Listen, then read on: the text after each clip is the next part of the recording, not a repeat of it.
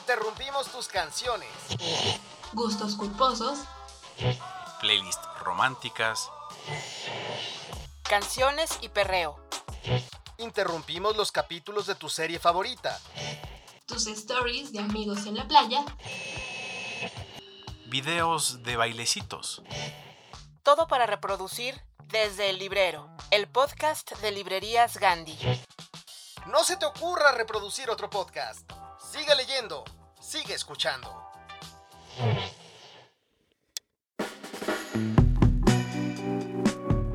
Querido público, muchísimas gracias por darle play una vez más. Yo soy Yara Sánchez de la Barquera y ya estamos en el capítulo 10, donde vamos a platicar con Alma Delia Murillo. Para la metaentrevista, vamos a platicar con Ofelia, de Hamlet, quien, aquí entre nos va a contar su lado de la historia. En Date Cuentos nos pusimos cortasianos. Vamos a escuchar continuidad de Los Parques. Y al final nuestras noticias y recomendaciones literarias. Comenzamos. Imágenes. Figuras retóricas. Sonidos. Compases. Temas recurrentes. ¿Cuál es la idea preponderante en la cabeza de Alma Delia Murillo? ¿Cuál es su leitmotiv?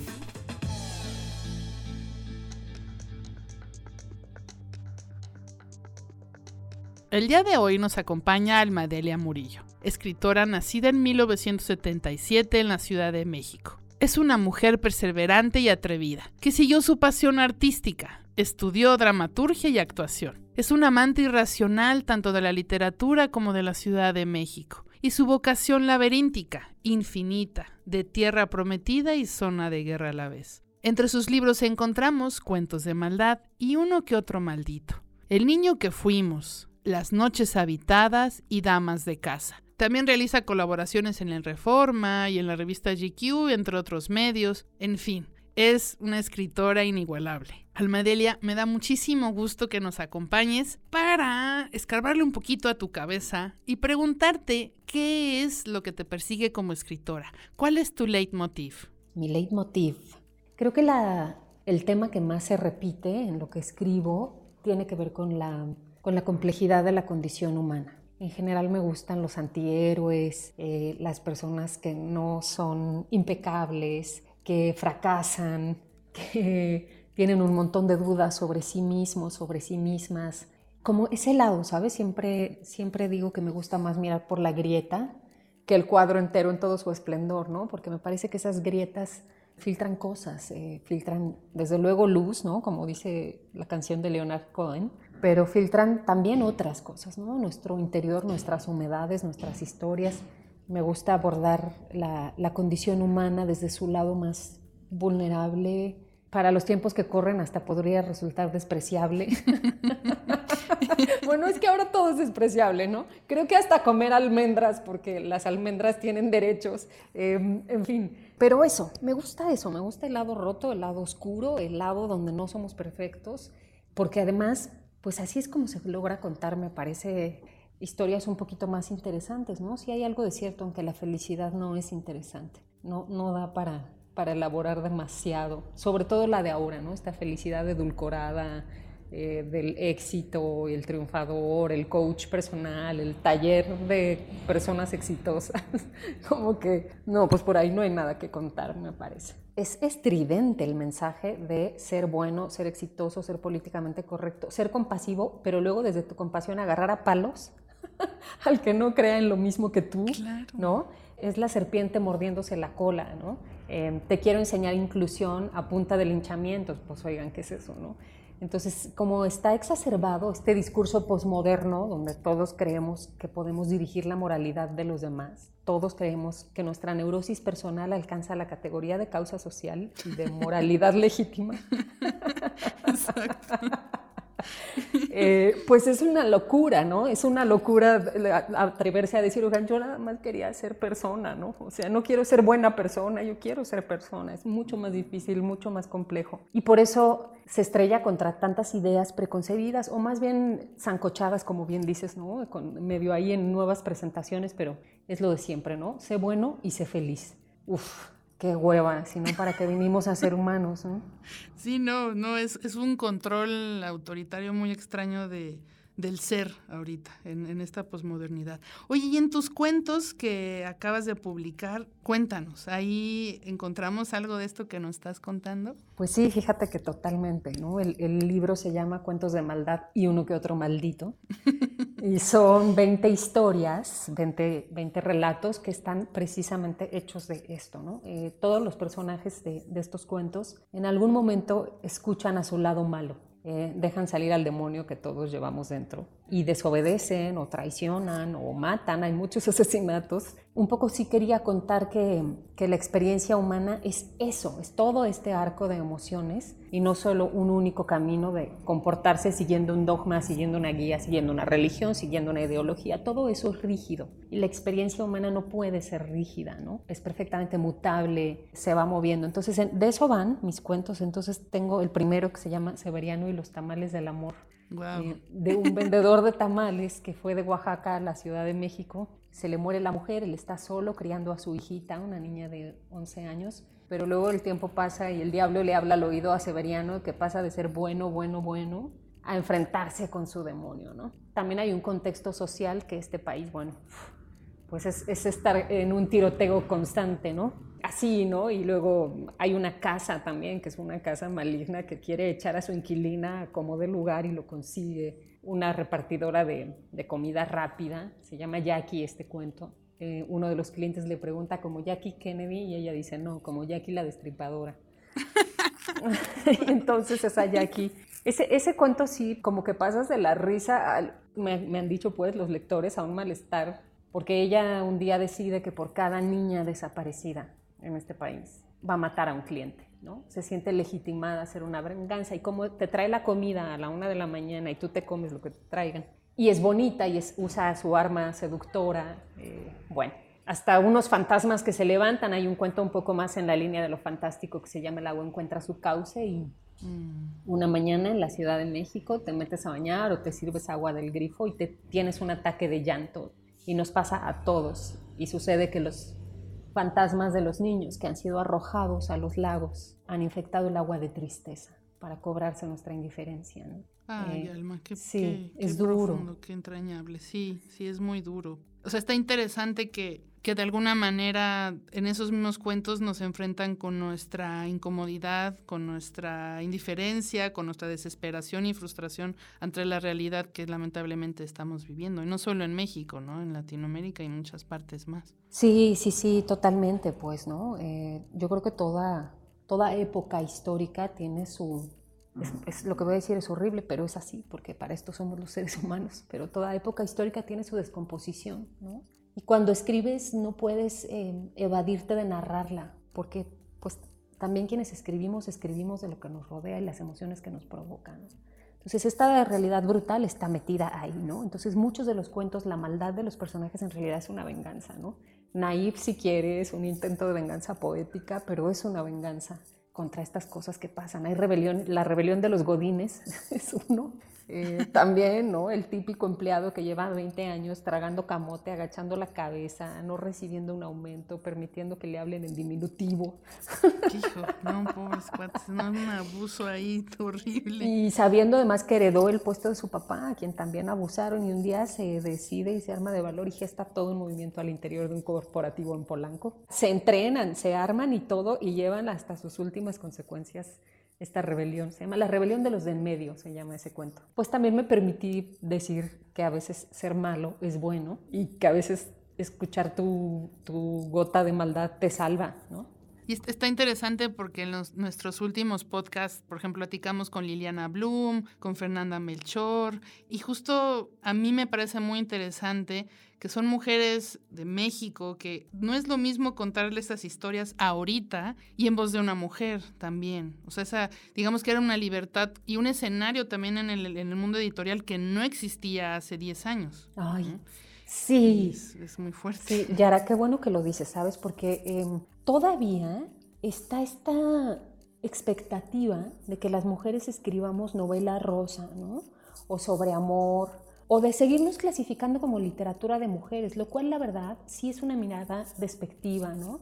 es un poquito por abajo del hombro, como que está la literatura y la literatura de mujeres. Y es como, bueno, que se enteren que queremos y podemos escribir de lo que sea, ¿no? Claro. No, por tu condición no determina nada. Nada.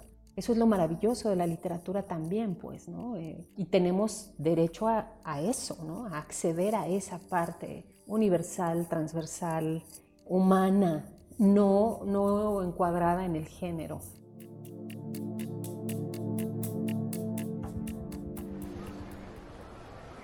Señorita, buenas tardes. Quiero 2 boletos. ¿Para la sala 1 o para la 2? Para la sala 1. Ya no hay. Entonces, ¿para la sala 2? Tampoco hay. Surrealismo. Libros de todos los géneros y corrientes en Librerías Gandhi. Amiga, si ya te diste cuenta, ahora toca darte a Virginia Woolf, a Monterroso, a José Agustín, a Clarice Lispector. Amiga, amigo, date cuentos.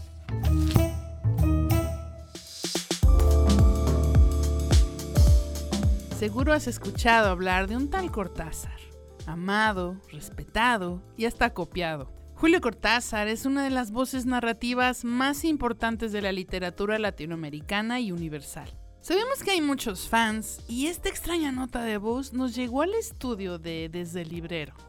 La vamos a transmitir de manera completa en este Date Cuentos. Escucha con nosotros. Te mando nota de voz porque no quiero escribir tanto. No creerás lo extraño que me pasó. Había empezado a leer la novela unos días antes. La tuve que abandonar por unos negocios urgentes y volví a abrirla cuando regresé a mi casa de campo. La trama era increíble. Escribí un mail a mi abogado. Discutí con mi mayordomo cuestiones de la casa y volví al libro en la tranquilidad de mi estudio, que da hacia un parque de robles.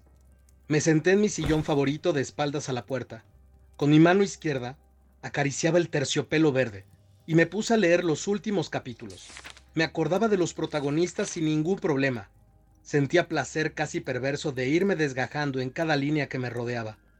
Mi cabeza descansaba cómodamente en el terciopelo del alto respaldo y tenía cigarros a la mano. En los ventanales ya atardecía. Palabra a palabra fui absorbido por las imágenes de la historia. Todo adquiría color y movimiento. Llegué al último encuentro en una cabaña del monte. Primero entraba la mujer, recelosa. Ahora llegaba el amante. Su cara se lastimó por el golpe de una rama. Ella lo besaba, pero él rechazaba sus caricias porque no fue para repetir las ceremonias de una pasión secreta en el bosque. No, él tenía un puñal, que se entibiaba contra su pecho y que iba a usar para destruir a alguien. Los diálogos corrían por las páginas como un arroyo de serpientes y se sentía que todo estaba decidido desde siempre. Hasta esas caricias que se enredaban en el cuerpo del amante como queriendo retenerlo de no cometer un crimen. Nada se daba por hecho. Coartadas, azares, posibles errores. Repasaban el plan otra vez mientras una mano acariciaba la mejilla de ella. Empezaba a anochecer. Sin mirarse, ya se separaron en la puerta de la cabaña. Ella debía seguir por un camino que iba al norte. Desde el camino opuesto, él se volteó un instante para verla correr con el pelo suelto. Corrió a su vez, ocultándose en los árboles y los setos hasta distinguir entre la bruma del crepúsculo la alameda que llevaba una gran casa. Los perros no debían ladrar, y no ladraron. El mayordomo no estaría a esa hora, y no estaba. Subió los 3 peldaños del porche y entró. Desde la sangre galopando en sus oídos, le llegaban las palabras de la mujer. Primero, verás una sala azul, después una galería, una escalera alfombrada. En lo alto, 2 puertas. Nadie en la primera habitación, nadie en la segunda. La puerta del salón. Y entonces, el puñal en la mano. La luz de los ventanales, el alto respaldo de un sillón de terciopelo verde. La cabeza de un hombre en el sillón leyendo una novela. Entonces volteé y de repente... Y tal cual, así se interrumpió la nota de voz y nos quedamos estupefactos. Es una cadena que ha estado rondando por el WhatsApp de muchas personas y dicen que si la escuchas te cae la maldición de querer leer a todito Cortázar.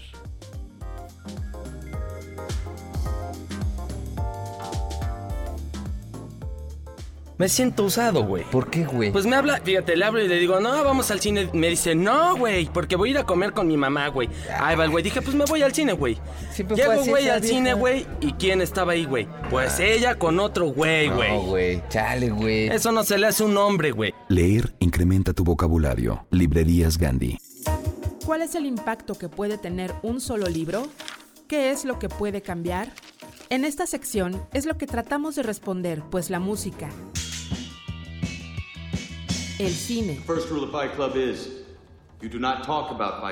movimientos sociales, marcha del millón de máscaras que se hizo en varias ciudades del mundo, fue organizada por este grupo internacional de activistas anónimos. En ocasiones las letras son tan poderosas que el libro no las puede contener. Algunas obras llegan a tener tanta potencia en nuestras vidas que las cambian. En esta sección, escucharemos cómo a partir de ciertos libros, la vida de las personas y el mundo cambió para siempre. Escucharás cómo cambió la vida a partir de los libros. Esto es La vida después de... La historia de la literatura universal nos ha regalado frases que trascienden el tiempo y contexto en el que fueron escritas. Frases que se han colocado en el inconsciente colectivo y forman parte de los usos y costumbres de la cultura popular. Pero ninguna tan significativa por su existencialismo como aquella que versa ser o no ser, he ahí la cuestión. Que el bardo de Avon plasmaría en su tragedia de tintes políticos, Hamlet. Alas, poor Yorick. I knew him, Horatio, a fellow with infinite jest, most excellent fancy. He hath borne me on his back 1,000 times. And now how abhorred in my imagination it is. My gorge rises at it. Hamlet es probablemente la obra dramática más famosa de la literatura occidental y una de las obras literarias que ha originado el mayor número de traducciones, análisis y comentarios críticos. También es el drama de Shakespeare más extenso del que se tiene registro, y en el mundo actual, la interpretación del personaje principal, el dubitativo príncipe de Dinamarca, se considera el máximo logro de una carrera teatral exitosa. Al crear Hamlet, Shakespeare se atrevió a romper varias reglas de la dramaturgia de su tiempo, como la regla de la acción sobre el carácter, que no era más que una regla de Aristóteles que afirmaba que un drama debía centrarse en la acción más que en el personaje, pero en Hamlet sucede todo lo contrario. No son las escenas de acción, sino los soliloquios en los que Hamlet revela sus motivos y pensamientos a la audiencia, aportando una nueva dimensión al peso de los conflictos y sus consecuencias. To be or not to be, that is the question.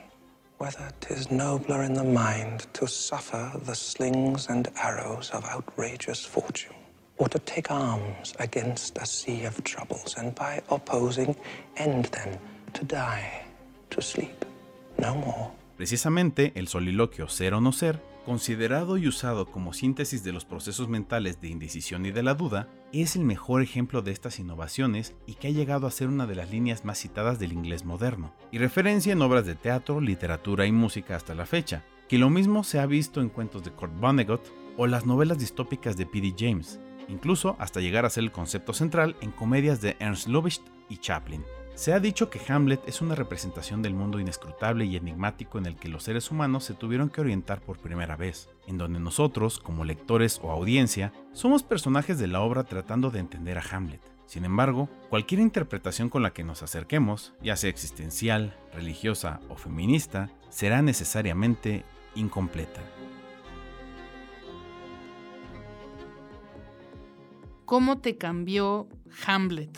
Tu vida como lectora, como persona, y qué significa en general para ti. Mira, lo primero que diré es que me ocurrió con Hamlet, como creo que nos pasa a muchas y muchos, con diferentes obras, que conoces un fragmento, o sea, todos sabemos, vine a Comala a buscar a un tal Pedro Páramo, pero no, probablemente no hemos leído Pedro Páramo, ¿no? O todos sabemos en un lugar de la Mancha, ¿no? Pero quizá no hemos leído el Quijote. Entonces, con Hamlet yo había escuchado muchas veces, muy niña, esto de ser o no ser, ahí el dilema, y me intrigaba, ¿no? Pero no lo entendía, lo habría escuchado sobre mis 10, 12 años. Y pues un día sigo sin saber y seguiré sin saber el misterio de cómo apareció en mi casa, que además era una casa con muchas carencias, ¿no? Somos 8 hermanos, mi mamá nos crió sola, trabajando 1000 turnos de lo que podía, o sea, pero ahí estaba un Aguilar de Shakespeare, y ahí voy. y que me encuentro con Hamlet. ¿Cuántos años tenías? 12. No, encontrar Hamlet a los 12 de por sí es fuerte. Claro. Pero qué maravilla. Y porque además, pues habría sido de alguien, o sea, era un libro que venía marcado, doblado, y estaba marcado en esa parte del monólogo de Hamlet, ¿no? Donde elabora pues esta duda, la gran duda. Y a partir de ahí, bueno, pues me enamoré de Shakespeare, pero de Hamlet en particular. Incluso yo estudié literatura dramática y teatro. Yo quería ser actriz. O sea, como mi primera intención en la vida era esa. Y entré a la Escuela Nacional de Arte Teatral en Bellas Artes, ahí en Churubusco y Tlalpan. Y también entré a la licenciatura en literatura dramática y teatro en la UNAM, en filosofía y letras. Me esforcé muchísimo porque además yo venía del Politécnico. O sea, no tenía humanidades, no sabía nada, pero nada. O sea, fui... Un día me enteré que había que revalidar unas materias que se llamaban, ya sabes, literatura universal y no sé qué. Y entonces fue así, imagínate, ¿no? Hasta que logré quedarme tanto en la UNAM como en el IMBA para estudiar eso, para estudiar teatro, para ser actriz. Porque Hamlet, porque había leído Hamlet. Y luego ya haciendo análisis de texto en la Escuela Nacional de Arte Teatral, pues me fui encontrando con la complejidad de esa obra que es, o sea, hace cuántos siglos está contenido en Hamlet un montón de principios, ¿no?, literarios y hasta psicológicos. O sea, sí. Hamlet es un personaje que se analiza a sí mismo, casi que inventó el psicoanálisis Shakespeare, ¿no? Con ese personaje que reflexiona sobre él tanto, a través de símbolos, a través de eventos, que psicoanaliza a los demás también, ¿no? Analiza al tío, a la propia madre. Luego la circularidad perfecta, pues, de los actos, ¿no?, de la obra en sí misma, la complejidad de todos los personajes, y cómo termina, ¿no?, esta tragedia tan anunciada, pero que de todas formas cuando ya sucede, bueno, todas estas matanzas. A mí me sorprendía decir, wow, cómo lo fue resolviendo Shakespeare, ¿no? Uh-huh. Unos envenenados, otros con la espada, otros porque estos, los enredos, ¿no? El valor del error, del enredo, de la equivocación en Shakespeare y en Hamlet en particular. Y Ofelia, ¿no? Ese personaje dolorosísimo, también muy complejo. Lo del fantasma del padre, bueno, ha sido en mi vida un leitmotiv. De hecho, ya escribí mi próxima novela y va de eso justamente. ¡Ay, qué maravilla! Gracias por decirnos. Justo, en la nueva novela hago un montón de referencias a Hamlet, ¿no? Así que bueno, no, o sea, Hamlet sí fue para mí. Y luego ya, pues luego todo Shakespeare y decir, ¿qué es esto? Por eso entiendo la duda razonable que existe en todo el mundo de si de verdad hay una persona detrás de la creación de esa obra prodigiosa, porque sí hay como un prodigio del fondo y la forma, ¿no? Y las mil dudas, ¿no? Si fue él, si fue Marlowe, si el conde de Oxford, si nunca lo sabremos, si fue en Hathaway, si fueron todos, porque es tan buena. Yo creo que en el fondo es porque nos sentimos miserables, ¿no? Puede ser. O sea, darían ganas de que no sea verdad que hay una persona capaz de todo eso, ¿no? Yo, como la mitad de los mexicanos, ¿no? O quizá todos, venía con este dolor de la familia rota, ¿no? Mi papá se fue, mi mamá nos criaba sola. Entonces, este estigma que sí... pues cuando eres niño y eres niña sí se te queda, ¿no? Pero luego te encuentras con que en esa familia real de príncipes y reyes también están del carajo, ¿no? Sí, eso ayuda, exacto, por eso nos terapea Shakespeare. Exacto, entonces mi pregunta era, ¿será que así son todas las familias? Pues sí, claro que así son todas las familias, ¿no? Para citar a otro, a Tolstoy, todas las familias felices son iguales, pero las infelices lo son cada una a su manera, ¿no? Yo la verdad te juro que voy con mi Shakespeare bajo el brazo, y a veces con mi Quijote, con todos Cervantes, pero con mi Quijote, casi así como puerta a puerta, tiene un minuto para hablar de Shakespeare. Imagínate, testigos de Jehová literarios. Sería lo máximo, ¿no? Sí les he contestado, mira, una vez sí me atreví a unas señoras que ya me tenían podrida, la verdad, donde vivía antes. Y cuando me dijeron que si tenían un minuto para hablar de Dios, yo les respondí que va, pero sí ellas tenían un minuto para que yo les hablara de Shakespeare. Y se fueron, ¿no? Y se fueron, no aceptaron el intercambio. Es buenísimo, ¿no? Sí, puedes hacer hasta un cuento de eso. Claro, claro, lo tengo que hacer. Y ahora ya no vienen, caray. Porque después de ese día dije, qué maravilla, que vengan más. Voy a salir cada vez. Tiene un minuto para hablar de Pessoa. Tiene usted un minuto para hablar de Cioran. Que va, yo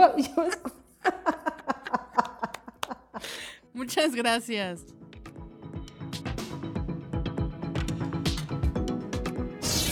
www.gandhi.com.mx Encuentra todas las aventuras y libros que quieras en gandhi.com.mx. Pide ya y recuerda que el envío es gratis siempre.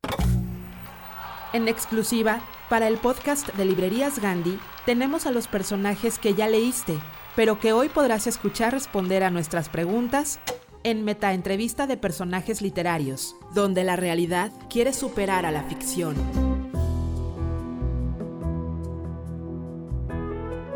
Bienvenidos una vez más a una de sus secciones favoritas de este podcast, la Metaentrevista. Ya por fin regresamos al estudio porque ese viaje anterior estuvo terrible, pero hoy me complace presentarles a nuestra invitada de lujo, directamente desde Dinamarca, Ofelia.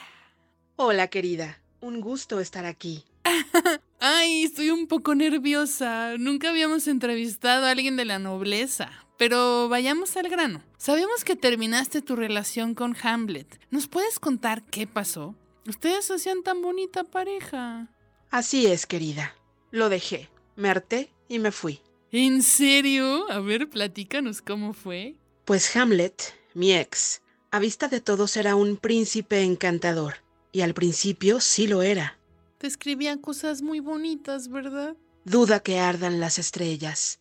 Duda que se mueva el sol. Duda que haya verdad, mas no dudes de mi amor, bla, bla, bla. Mentiras, todo era mentira. Como la canción de Lupita. ¿Cuándo te diste cuenta que la relación ya no funcionaba? Como te decía, al principio era muy lindo, muy romántico, pero después empezó a tener actitudes muy raras. Todo el tiempo pensaba en vengarse, hablaba solo y era medio paranoico. ¡Ay, Dios! ¿Vengarse de quién? De su tío, quien mató a su papá y tomó su lugar como rey. ¡Ay, tienes razón! Como el Rey León. Ándale, pero más violento. ¡Ay, de lo que se viene enterando uno! Debo reconocer que siempre fue un caballero. Es muy atento e intelectual, pero justo eso me desesperaba mucho. Le daba tantas vueltas a las cosas. Todo el tiempo estaba con su ser o no ser, y eso no va conmigo. Porque entre ser y no ser, yo soy. ¡Ay, me das miedo, Teresa! Digo, Ofelia. A él también le daba miedo. Pensaba que estaba cucú y quería deshacerse de mí enviándome a un convento. Por supuesto que no lo permití, pero lo que ya no pude soportar es lo que le hizo a mi papá. Tranquila, tranquila, todo está bien. Mira, ya, tienes a la mejor disociación cognitiva por el estrés, pero todo está bien, respira. Producción, pásenme un pañuelito, porfa. Pero bueno, querida, esa es la historia de por qué lo boté. ¿Qué has hecho para recuperarte y verte tan fantástica hoy? Escuchar a Taylor Swift, pasar tiempo conmigo misma, ¿sabes? Disfruto mucho leer a los clásicos, ir a pasear al lago o bañarme en el jacuzzi con velas aromáticas al lado. Oye, pero ten mucho cuidado cuando estés en el jacuzzi, Ofe. No te me vayas a quedar dormida y bueno, ya sabes lo que puede pasar. Claro, querida. Y la verdad, mis amigas me han ayudado mucho a superar este rompimiento. De hecho, me tengo que ir porque hoy es noche de chicas y quedé de pasar por Julieta y Desdémona para ir por un vinito. ¿Quieres venir con nosotras? ¡Ay, sí! Me encantaría escuchar todas sus tragedias en esta Ladies Night. Gracias a todos por acompañarnos. Los voy a dejar picados. Hasta aquí la metaentrevista. Nos vemos en el siguiente capítulo. ¡Vámonos! Lady Macbeth te va a caer súper bien. Hasta podrías entrevistarla también. Te quiero,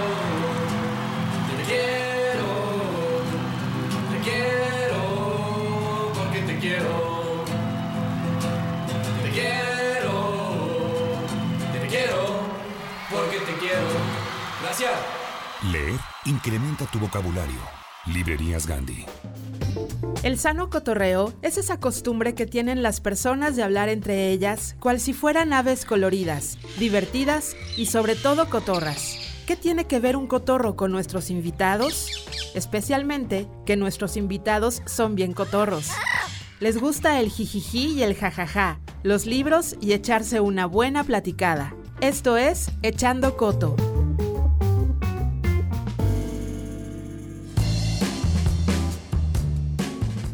y Alma Delia, como somos muy relajados, queremos ponerte a prueba y ver cómo está tu suerte. Dame, por favor, 3 números para que dentro de una lista larga podamos escoger, más bien el azar va a escoger, qué preguntas te vamos a realizar.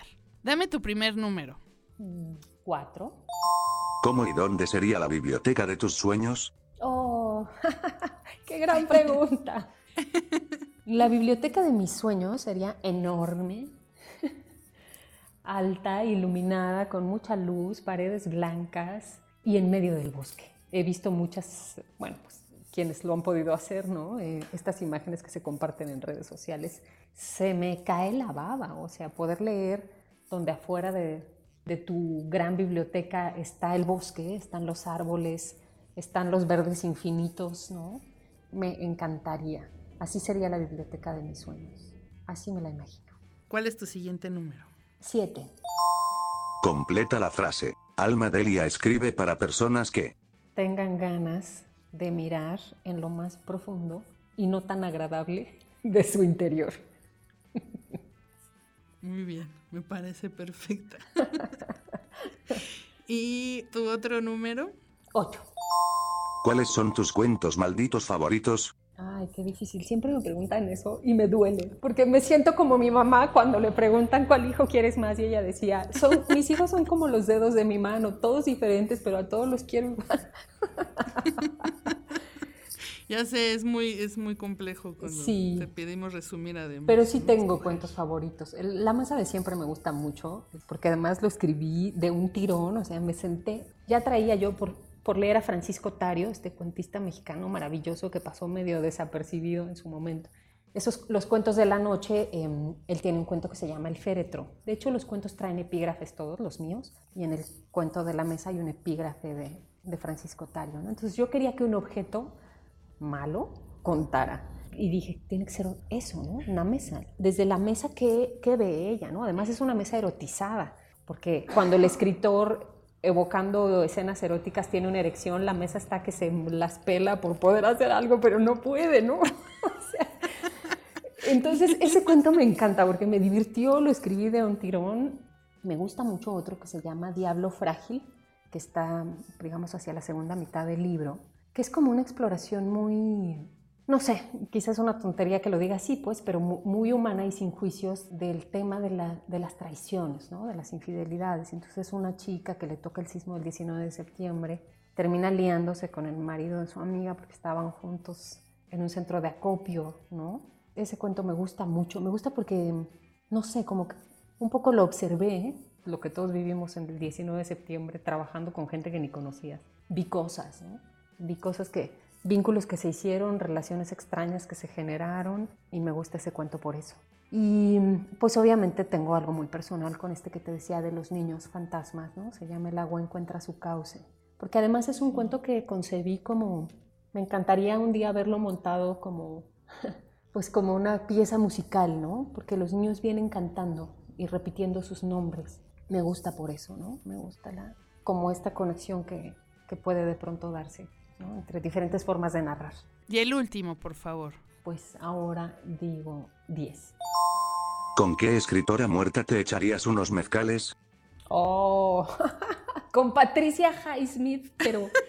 O sea, me encantaría. Esa mujer que es parte también, creo que, de mi inspiración, ¿no? Toda la literatura se alimenta de sí misma y todos los que escribimos en realidad lo que hacemos sin parar es leer a otros, ¿no? Pero me encanta Patricia Highsmith. Patricia Highsmith decía que ella mataba tanto en sus cuentos para no matar ella misma, ¿no? Un poco como diciendo, pues sí, ¿no? Confieso. Es una escritora talentosísima que tenía una mirada tremenda y bastante oscura sobre la experiencia humana, pero brillante, ¿no? Me encantaría.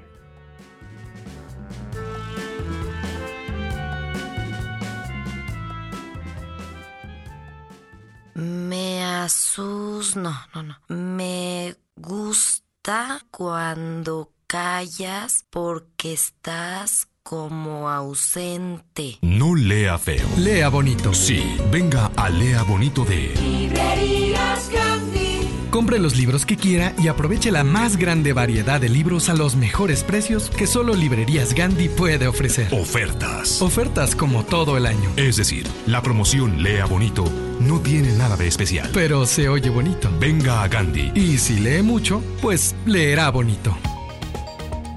En esta sección hablaremos sobre las noticias más importantes en el mundo cultural. Comentaremos sobre las novedades editoriales y tendremos entrevistas con actores y personajes de la cultura mexicana e internacional. Esto es Cultura Lees, la sección informativa de Desde el Librero. Esto es lo más relevante del mundo de la cultura. Esto es Cultura Lees. Celebramos 100 años de Patricia Highsmith.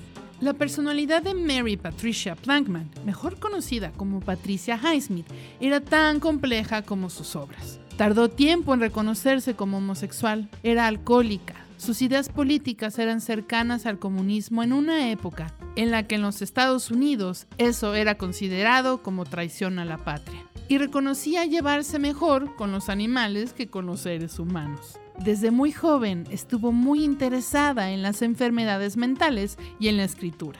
Con solo 16 años empezó a escribir y tras estudiar literatura comenzó a publicar sus primeros cuentos, que compaginaba con el trabajo de guionista de cómic. Si hay un tema en común que une sus libros, es la idea de la mentira como forma de vida. Ningún personaje se identifica tan profundamente con la literatura de Highsmith como Tom Ripley, ese mentiroso, asesino, estafador que vive plácidamente en un pueblo burgués de los alrededores de París, sentado sobre una montaña de mentiras y crímenes. Desde la primera novela, publicada en 1955, pero antes de alcanzar el reconocimiento y la fama con Ripley, la escritora había creado, bajo seudónimo, una novela que tenía mucho más que ver con ella misma, El precio de la sal, y que años después sería llevada al cine bajo el título de Carol. Actualmente, la obra de Highsmith ha cobrado nueva relevancia con sus libros reeditados y adaptados al cine.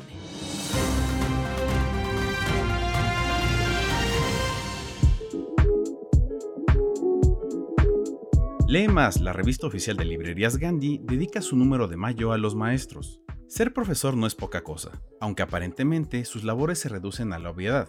El docente enseña y los alumnos aprenden, o simplemente los guía para que ellos aprendan a aprender. Su trabajo se ha convertido en un asunto mucho más que tropezoso. Desde hace algunos años, los estudiantes se han convertido en unas criaturas tan frágiles que la docencia ya no puede apelar a la ironía socrática y tampoco puede asumir la existencia del cariño. A esos personajes que tienen la maravillosa facultad de heredar a sus alumnos los logros del humano, está dedicado este número de Lema, para asomarnos a sus distintas facetas, y por eso en su portada se encuentra la imagen del profesor John Keating, el personaje de Robin Williams en Sociedad de los Poetas Muertos, quien representa al maestro que todos hubiéramos querido tener, apasionado por la enseñanza, cercano y comprensivo con sus alumnos y con ganas de inspirarles y transmitirles sus conocimientos.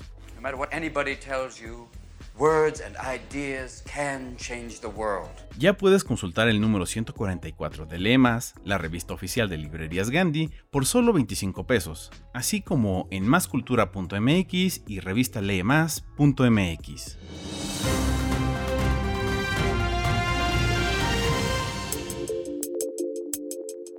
El MOAC presenta In Pose, Semen Femenino y otros actos de resistencia del artista Charlotte Jarvis. A lo largo de la historia, el semen ha sido venerado como una sustancia mágica, un tótem de potencia literal y simbólica. In Pose, en potencia, tiene como objetivo reescribir esta narrativa cultural, utilizar el arte y la ciencia para trastornar el patriarcado al crear semen a partir de células femeninas. La búsqueda para producir el primer semen femenino del mundo se ha desarrollado en tres partes. En la primera, Charlotte ha iniciado en Leiden una travesía con la doctora López para cultivar espermatozoides, células de esperma, de su propio cuerpo. Al mismo tiempo desarrolla una forma femenina de plasma seminal a partir de la sangre de varias mujeres, personas trans y no binarias. La parte final del proyecto es resucitar, reimaginar y recrear el antiguo festival griego de fertilidad de las Tesmoforias, con nuevos ritos y rituales comunitarios ideados por las mujeres participantes. Al mismo tiempo que Jarvis estaba desarrollando estas facetas de Impose, quedó embarazada. Pasó por el trabajo de parto y se convirtió en madre. El estreno mexicano de la pieza es el intento de Jarvis por conciliar estas experiencias con el proceso de realización del proyecto. Es también una especie de manifiesto y una revisión de dónde se encuentra el proyecto en lo creativo, lo científico, lo ético y lo personal. Esta pieza se presenta en 10 videos, una introducción y 9 capítulos, como parte de su sitio virtual Sala 10. Lo puedes encontrar en moac.unam.mx.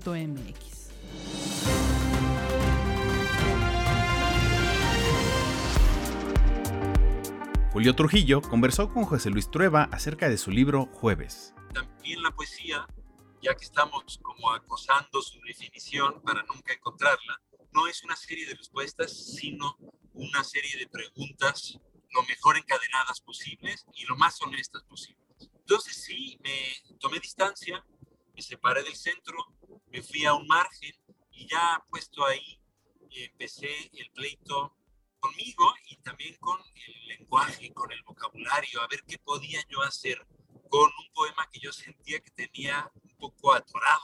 Y la búsqueda fue la escritura, el propio poema en forma de libro es la búsqueda, ahí está la respuesta. Puedes ver la entrevista completa en el canal de YouTube de la revista Lee Más, la revista oficial de Librerías Gandhi.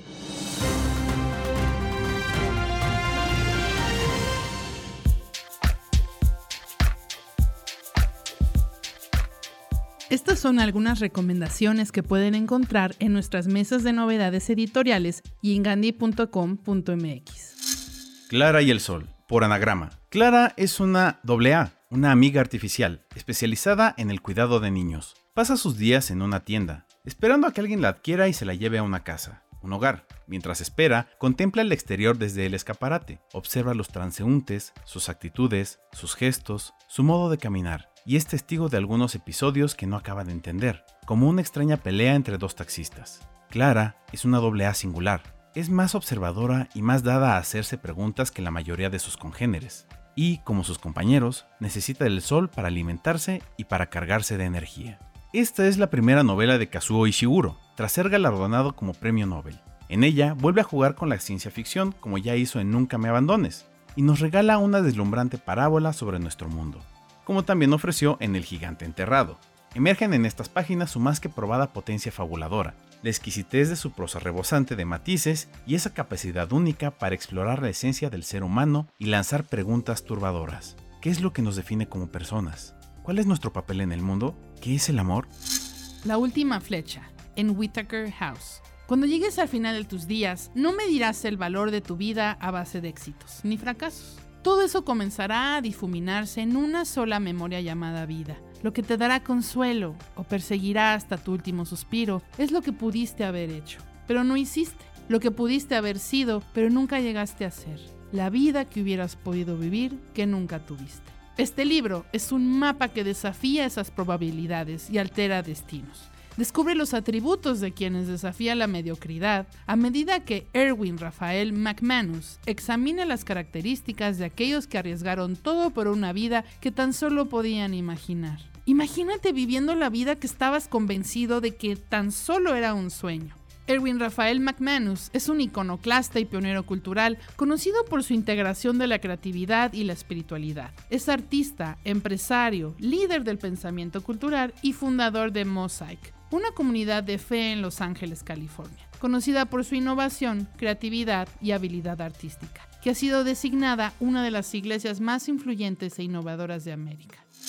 Confesiones de un chef, RBA Bolsillo. Tras las puertas de la cocina de un restaurante pasan muchas cosas, y pocas son aptas para todos los públicos. Pero eso no le importa lo más mínimo a un cocinero tan atrevido como Anthony Bourdain. El cocinero más salvaje, procaz y brutalmente sincero del planeta, cuenta sin pelos en la lengua sus andanzas tras los fogones, probando todos los manjares, incluidos los prohibidos. Escritas a mordiscos y hasta acuchilladas, en un enloquecido galopar de historias rabiosamente reales, estas confesiones de un chef nos muestran lo que de verdad se cuece en las cocinas de los restaurantes. Lo que los comensales seguramente preferirían no saber sobre cómo se trabaja en el hábitat de los cocineros, entre fogones, calor, explotación laboral, pinches de aspecto patibulario, chefs no muy ortodoxos, dudosa higiene y manipulaciones de la comida no siempre confesables. Un motivo para recordar la increíble vida de Bourdain en el mundo de la gastronomía, donde no siempre la comida es la auténtica estrella. Ciudad feminista, en Ediciones Godot. Escrito por Leslie Kern y traducida por Renata Prati, Ciudad Feminista narra que la experiencia de la vida en la ciudad no es igual para todos, sobre todo para aquellas personas que no son ni hombres, ni heterosexuales, ni blancos. Así, ya seas mujer, una persona con otra identidad de género, una persona de bajos recursos o una persona racializada, la experiencia urbana puede no ser agradable y hasta a veces peligrosa. Pero muchas veces, la ciudad también se presenta como oportunidad, como un espacio donde las mujeres pueden romper con los estándares sociales y crear nuevas maneras de constituirse como sujetos. Pero los espacios no son neutros e inocentes. La planificación de los espacios está pensada desde y para una mirada masculina. Ciudad Feminista trata, con ejemplos prácticos y accesibles, los problemas que acarrea esta visión de la ciudad en la intersección entre variables de género, clase, sexualidad y etnicidad.